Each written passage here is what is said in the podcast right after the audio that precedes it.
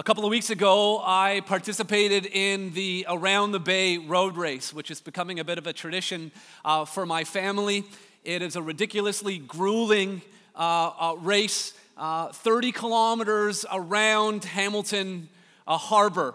And uh, I was kind of, you know, racing to finish. I had the grandmothers, you know, nipping at my heels, um, and so I, am not any great. Uh, I'm not any great runner. But one of the reasons why uh, I like to run in this race is because when I was a kid, I used to be a one of these, and uh, I used to pass out water to the uh, to the runners as they were going down uh, near my neighborhood as I was growing up in in Hamilton, and and I didn't think it was that big a deal when I was doing it uh, back then, but believe me, you get a couple kilometers under your belt, and I know they say that water is sort of scent, scent, scentless and tasteless, but there is nothing sweeter. There is nothing more rewarding than a cup of lukewarm tap water in a disposable cup. You know, there's something about thirst. It's one thing that every human being has in common. I mean, there's so much that divides us in today's day and age, isn't there? I mean, there's so much that's unique and different about every single human being, and yet the one thing that we all share together is no one can live without water. It takes up 70% of our body. We, we can't go five or six days with, with, without it. We desperately need water. And so, this Easter weekend, we are going to be spending some time where Jesus talked about this thirst. He, he talked about a thirst for water, but he talked about a thirst that goes even deeper. You see, not only does every single human being have a thirst for water in the physical sense, but we all have a deeper thirst. And that's what Jesus addresses in John chapter 7. So if you have a Bible, I want to invite you to turn there. If you don't have a Bible, our ushers are going to be coming up and down the aisle right now. It's our desire that everyone would have a chance to follow along. These are not my words, these are the words of Jesus. And so we want to we want to put we want to put the text in front of you. So just raise your hand. Hey, and if you don't own a Bible, this is our gift to you. Happy uh, happy Easter. And so, John chapter 7 actually takes place about six months before the events of the original Easter weekend. Six months before Jesus was arrested and crucified and buried and rose again. He finds himself in the city of Jerusalem and he says these profound words. John chapter 7, beginning at verse 37, it says, On the last day of the feast, the great day, Jesus stood up and cried out. If anyone thirsts, let him come to me and drink. Whoever believes in me, as the Spirit has said, out of his heart will flow rivers of living water. Now, this he said about the Spirit, whom those who believed in him were to receive. For as yet the Spirit had not been given, because Jesus was not yet glorified. Again, these are Jesus' words, these are not my words. And so I'm going to I'm going to pray right now. I want to invite you to pray with me as well. Maybe you're skeptical, maybe you're just here because a family member invited you or your neighbor kept bugging you to come. But let's have it let's have an honest moment. Whether you believe in God or not, would you just join with me in bowing your heads? And asking Him to speak to you through His Word. Maybe you aren't even sure that He exists. Maybe you would ask Him right now, just to, I don't know if you're real, but I'm going to ask you right now that you would show yourself to me through your Word. So let's ask Him to do that. Our Heavenly Father, this place has been filled with beautiful sounds uh, for your praise. And Lord, I pray right now that in a very powerful and a very real way, that what's about to happen right now would not simply be a lecture on religion. It would not merely be a sermon, but that it would be your voice speaking through your word, communicated by your servant, Lord. And so, God, we ask that you would do what only you can do in this moment. I pray especially for those, Lord, who, uh, who don't know you. God, that you would speak to them, not merely to their ears, but right down to the very core of their being, to their soul. God, and that you would bring about transformation for your glory. In Jesus' name we pray. Amen. Amen. Verse 37 describes the context. It was happening during the last day of the feast. Earlier in John chapter 7, we're told that this was happening during the feast of booths or tabernacles. The Hebrew word is sukkot. And uh, our Jewish neighbors, you might see in, in late September, early October, you might see a little tent or a lean to set up in their backyard or their front yard. Here's some of them in the city of Jerusalem. A, a Sukkot simply means a, a, a, temporary structure. So here, you know, balconies of apartment buildings, all the whole city in, in the fall in the city of Jerusalem is filled with these temporary uh, structures. And the purpose of this festival, it was a week long festival, kind of similar to our Thanksgiving, lots of feasting, having family members over. They would actually have their meals and sometimes sleep in these temporary shelters in their backyards or in their balconies. And the purpose was to remind them that how they used to live when they were wandering through the wilderness, when God had miraculously rescued the people from Egypt and the parting of the Red Sea. Then, for four decades, for 40 years, they were camping out in the wilderness.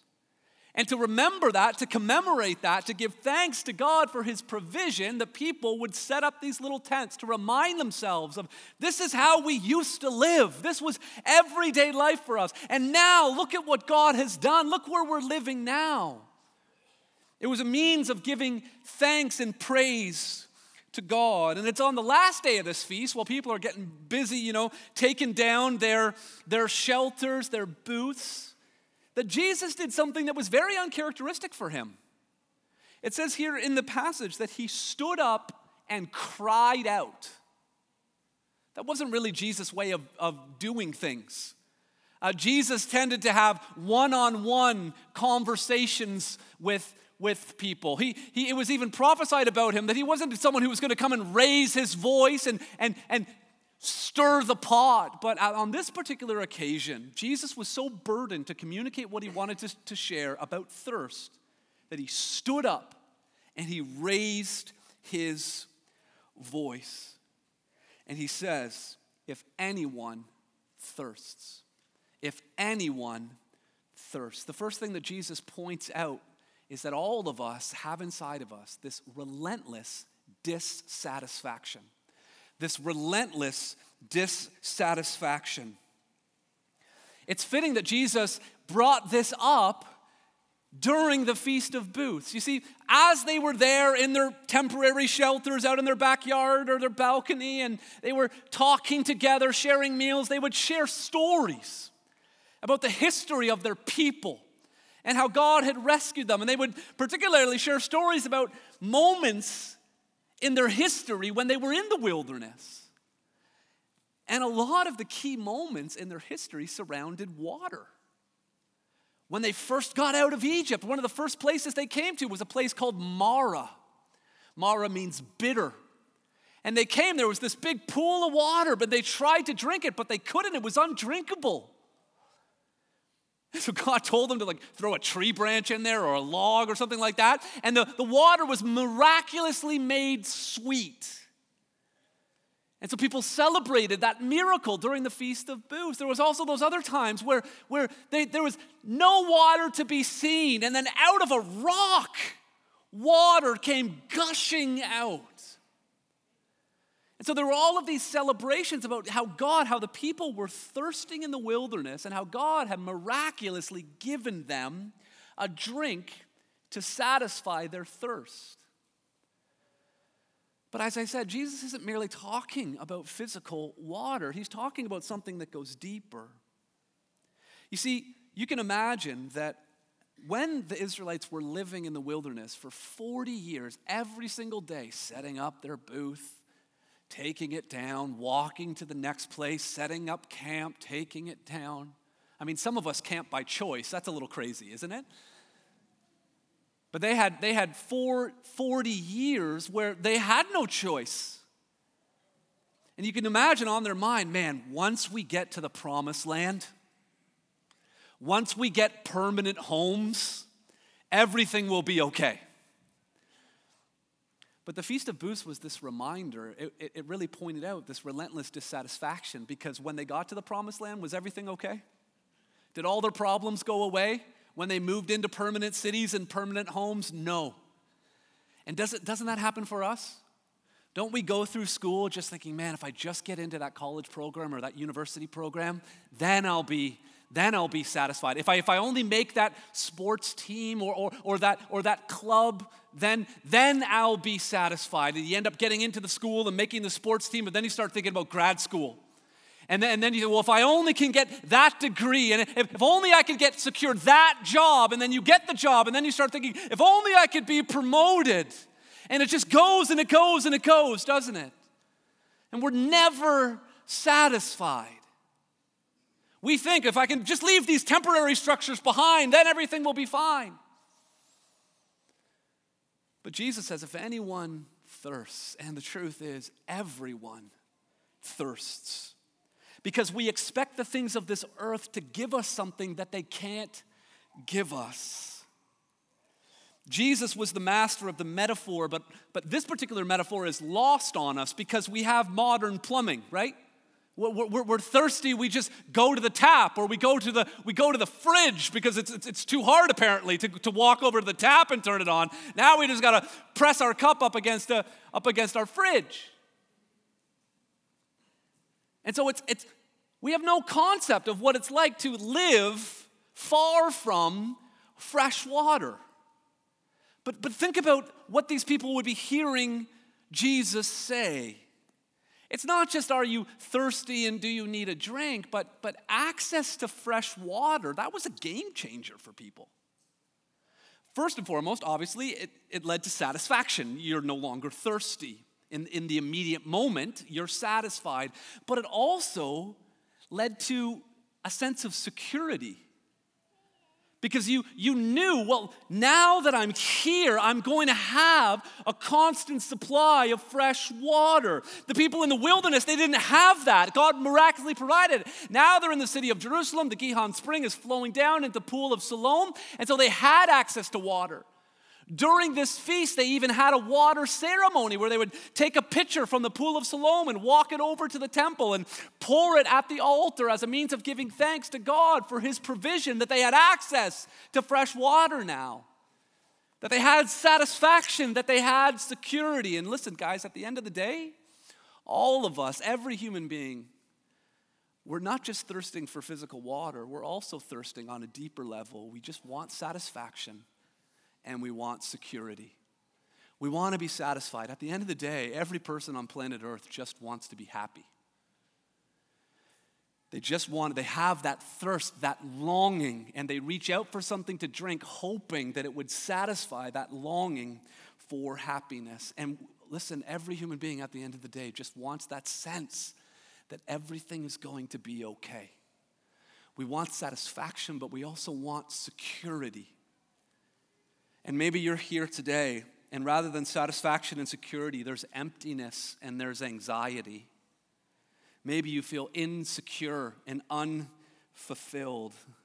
You're not alone. This is a universal longing inside each and every one of us. This is something that every human being experiences. C.S. Lewis, the author of the Chronicles of Narnia and so many other brilliant works of literature, this is how he describes it. He says, Most people, if they ever had learned to really look into their own hearts, would know that they do want and want acutely something that cannot be had in this world. There are all sorts of things in this world that, that offer to give it to you, but they never quite keep their promise. There was something we grasped at in the first moment of longing, which just fades away in the reality. I think everyone knows what I mean.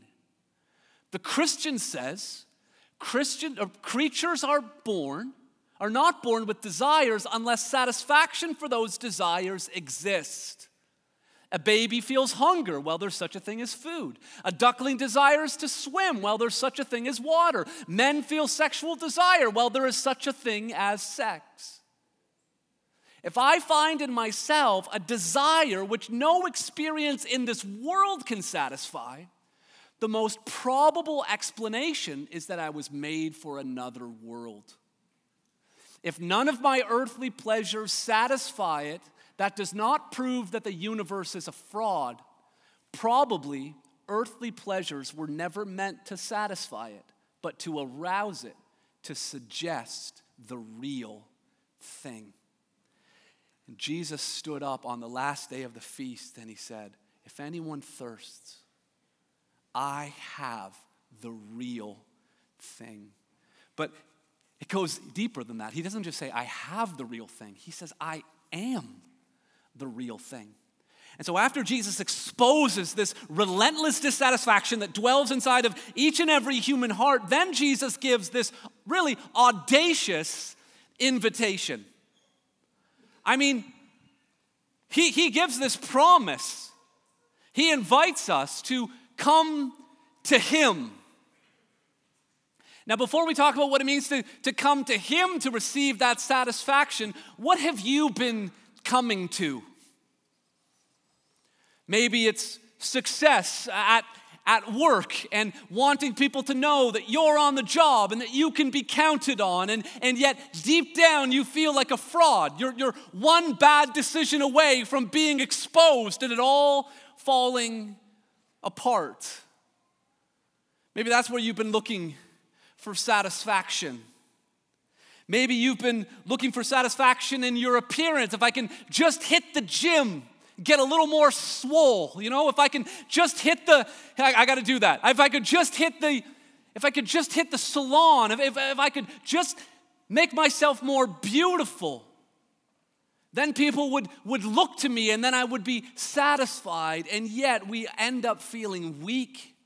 We end up feeling ugly we end up feeling like there's someone more muscular, someone more beautiful. There's always something more. It never satisfies. Some of us spend our whole lives trying to accumulate things, thinking that we will be satisfied. We see another Amazon box dropped off at our neighbor's porch, and we think, oh, I, I, I didn't even know that existed, but now I, I need to have that and then it comes and it, it, it, excites us for, for a matter of minutes, and then we're back online trying to find something else to buy. None of these things satisfy us. You see, because the thirst inside of us is an infinite thirst. And these are all finite things that cannot bring us the satisfaction.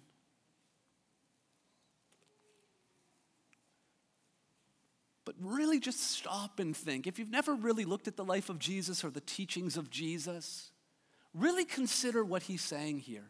He says, If anyone thirsts, come to me. He doesn't say, If anyone thirsts, go and do good deeds, which is what other religions say. He doesn't say, If anyone thirsts, go and meditate. He doesn't say if anyone thirsts, go and, and get involved in a church and all the rituals that go along with that. He doesn't say if anyone thirsts, go to a seminar about work life balance. No, he says if anyone thirsts, come. But he says, come to me. Do you see what he's promising here? He himself, he's not telling people what the answer is, he's telling people he is the answer. There's a huge difference between those two things.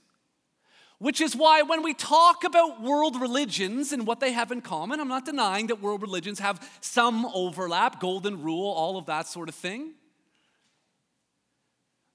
But Jesus creates this crisis for the religious pluralist.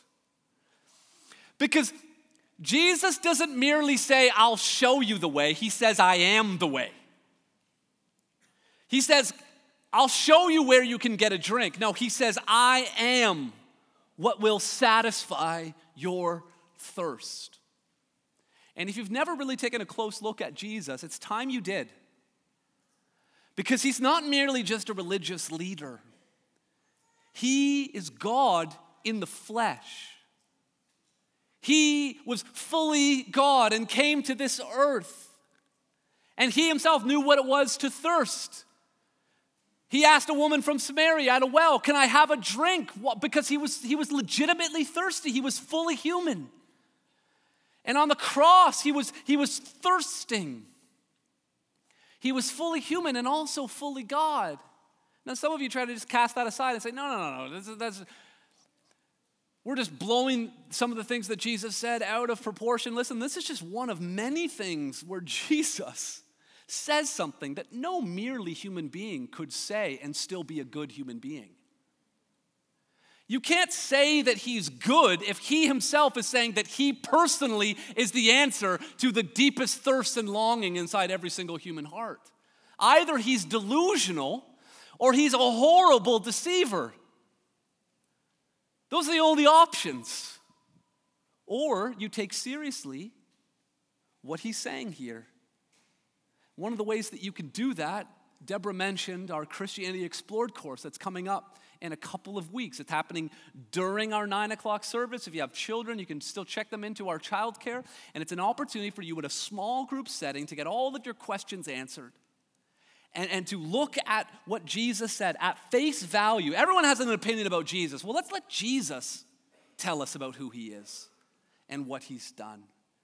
And so I invite you to, to, to sign up for that class and take a close look at who Jesus is. Because he invites us to come and to drink. He promises this kind of satisfaction. How do you come to him? How do you experience this kind of satisfaction? Look at verse 38. It says, Whoever believes in me, whoever believes in me, as the scripture has said, out of his heart will flow rivers of living water. So he gives he gives an audacious invitation to satisfy our relentless dissatisfaction. And then, thirdly, the, the result is this a miraculous transformation. A miraculous transformation. He says that the people who believe in him, who believe that he came as God in the flesh and that he suffered and died on the cross for our sins, the people that believe in him will have their heart transformed from the inside out. From their heart will flow rivers of living water. And Jesus premises that statement by saying, as the scriptures have said. When Jesus uses that term scriptures, he's referring to the, the Old Testament, uh, books of the Bible that, that, that were written hundreds of years before Jesus came. And oftentimes, Jesus is quoting direct verses, word for word, to show how what he has come to do is a, is a direct fulfillment of Old Testament prophecies or predictions. Now, in this case, Jesus is speaking more in general because there's too many verses about water and satisfaction for Jesus just to zero in on one. But the Holy Spirit, who inspired the, the Old Testament, uses water as a powerful metaphor to help us understand what's gone wrong in our world and how to make it right. The prophet Jeremiah recorded God saying this God said, My people have committed two evils. They have forsaken me, the fountain of living waters and have hewed out cisterns, for themselves, broken cisterns that cannot hold water. God here is describing in one simple sentence what's gone wrong in our world. He describes himself as a fountain of living water. Picture a, a, gushing geyser just exploding out of the ground, abundance of water. And God says, This is the essence of sin two evils. One is to turn away from God, just as Adam and Eve did in the garden, to turn away from the fountain of living water, and then to get a shovel and to dig out of the ground a cistern, which is like, like a water retention pond for drinking, but it's a broken cistern that can't hold any water, it all leaks out. And so rather than going back to the fountain, we are trying to satisfy our thirst with this broken cistern. We're down on our hands and knees, sucking on the dirt, trying to find some sort of moisture. It's like Tatooine. And yet, God, all the while, is this living fountain available to us. So Jeremiah highlights that, and then the prophet Isaiah starts to give promises and predictions about how God's going to make this right. Listen to what Isaiah said, and tell me if this sounds like Jesus and his life. The eyes of the blind shall be open, check. And the ears of the deaf unstopped, check. And the lame man shall leap like a deer, check. And the tongue of the mute sing for joy, check. This is a prediction about what will happen when Jesus comes. And then it says, For waters break forth in the wilderness and streams in the desert. Jesus was going to, metaphorically speaking, bring water in places where you would not expect water. The prophet Isaiah goes on in Isaiah chapter 44 or 41 when the poor and the needy seek water and there is none, and their tongue is parched with thirst. I, the Lord, will answer them. I, the God of Israel, will not forsake them. I will open rivers on the bare heights and fountains in the midst of the valleys. I will make the wilderness a pool of water and the dry land springs of water. Water where it's not supposed to be water in our dry and parched hearts. So Jesus says the scripture is fulfilled, the promise that was given. Not, not physical water in the physical city of Jerusalem, but water in our hearts, living water that flows out of our hearts.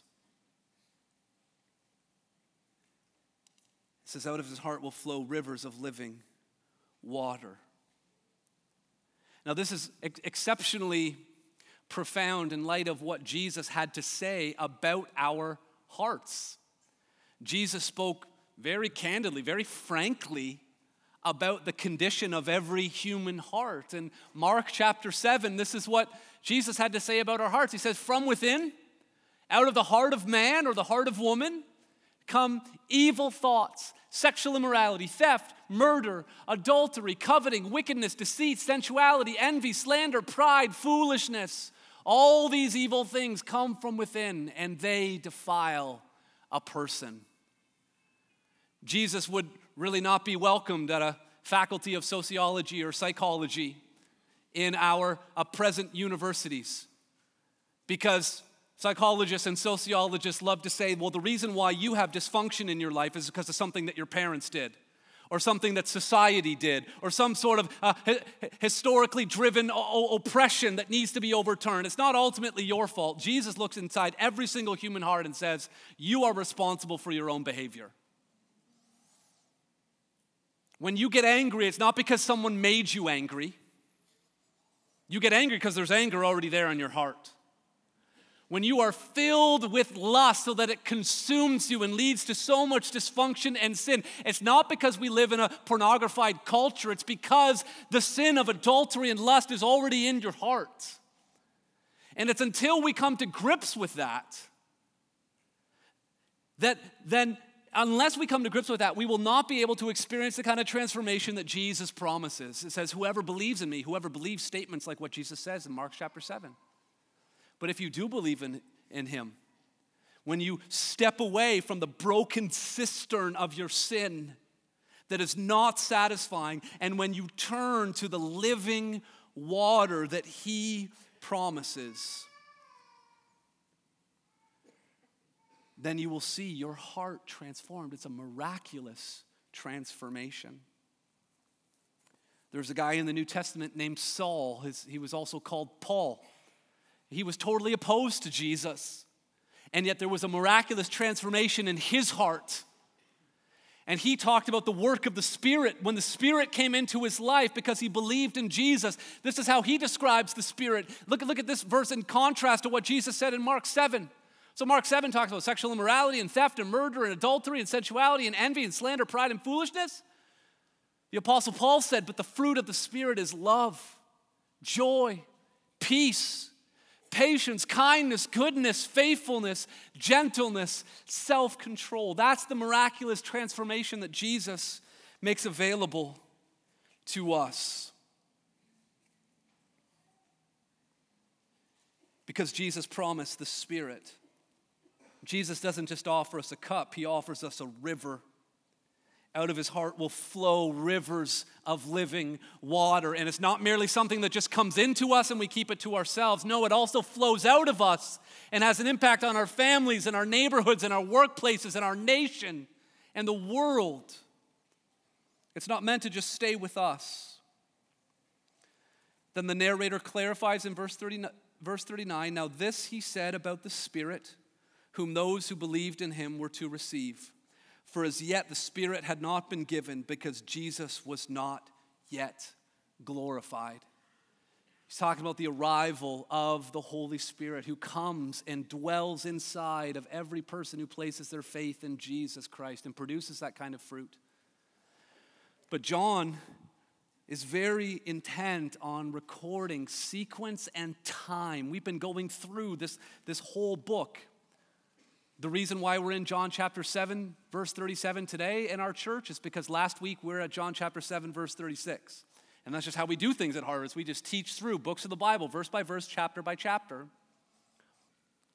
And John is always intent upon making reference to time. And Jesus in the Gospel of John is always saying, My hour has not come. It's not time for me to be glorified yet.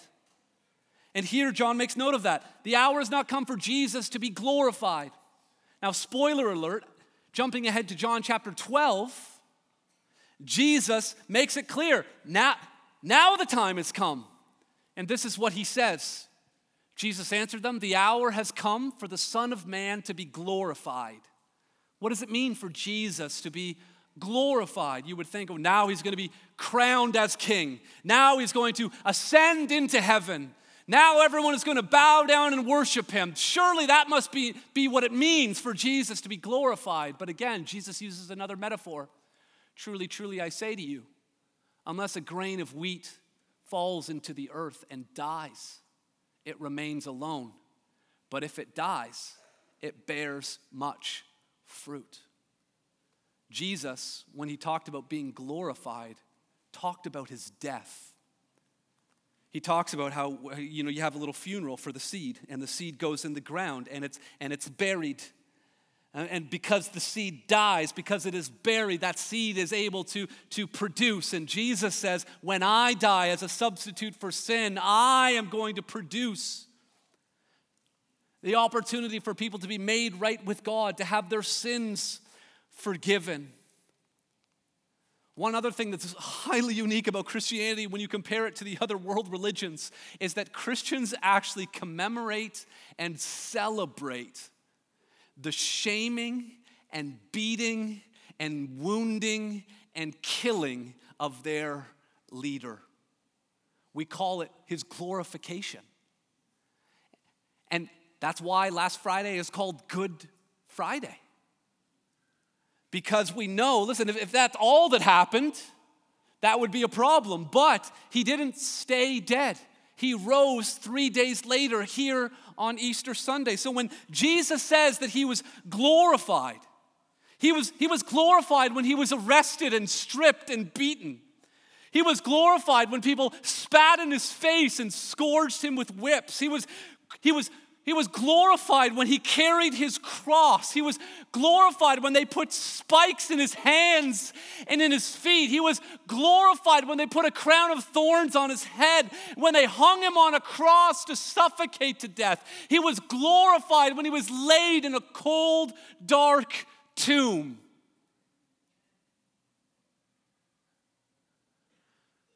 But he was also glorified when the ground began to shake. He was also glorified when that stone was rolled away from the tomb. He was also glorified when he began breathing. He was also glorified when his eyes were open. He was also glorified when he walked out of that grave. He was glorified when he conquered death, when he defeated Satan, when he rescued us from hell. He was glorified when he appeared to his disciples. He was glorified when he showed his wounds to doubting Thomas. He was glorified when he appeared to more than 500 and was glorified when he ascended into heaven. This is our glorious Savior, Jesus Christ, the sin atoning, death defeating, heart transforming, nail scarred, life giving Son of God.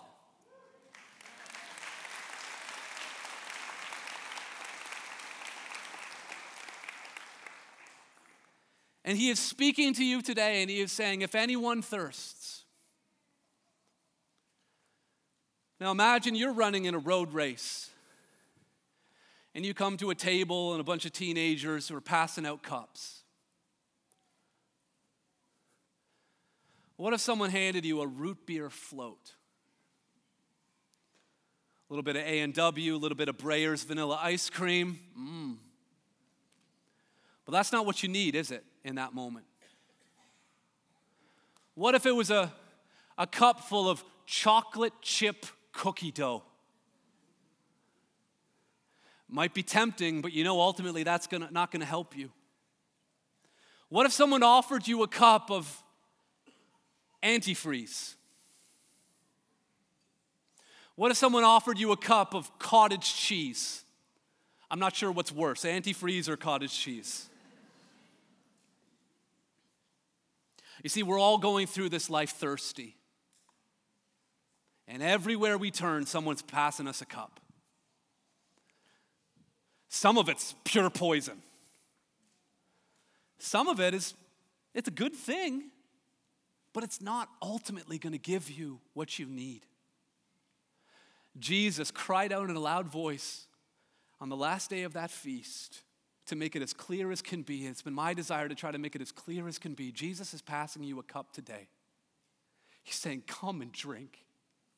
He's saying, Believe in me and receive the gift of eternal life.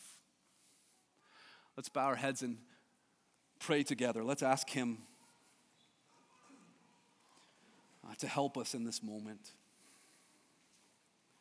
Some of you might not be accustomed to the spiritual discipline of prayer. But some of you have really heard God's voice speak to you today. And so I, am going to ask, I'm going to pray a very simple prayer that will help you declare that you believe in Jesus, if you want to follow him, if you believe that he can truly satisfy your every longing, if, if you truly believe that he came to suffer and die for you, then I want to invite you to, to pray with me right now. And you can just agree with what I'm saying or repeat after me or say it in your own words. Let's pray to him right now. Jesus Christ, I believe in you. I believe that you came from heaven to earth to live as one of us. I believe that you came and were crucified to bear the punishment that I deserve for my sin. And I confess to you right now that out of my heart, comes all kinds of vile evil. And I want, Lord God, your spirit to cleanse my heart. I want living water in my heart, Lord God. So I confess these things to you things that I've said that I never should have said, things that I've done that I never should have done, thoughts that have, that have entered into my mind, and, and rather than casting them aside, I entertain them, Lord. evil, vile, wicked thoughts. Not to mention, God, all of the sins of omission, the, the times where there were good things I should have done or should have said, but I didn't. I pray for your forgiveness. I commit to following you.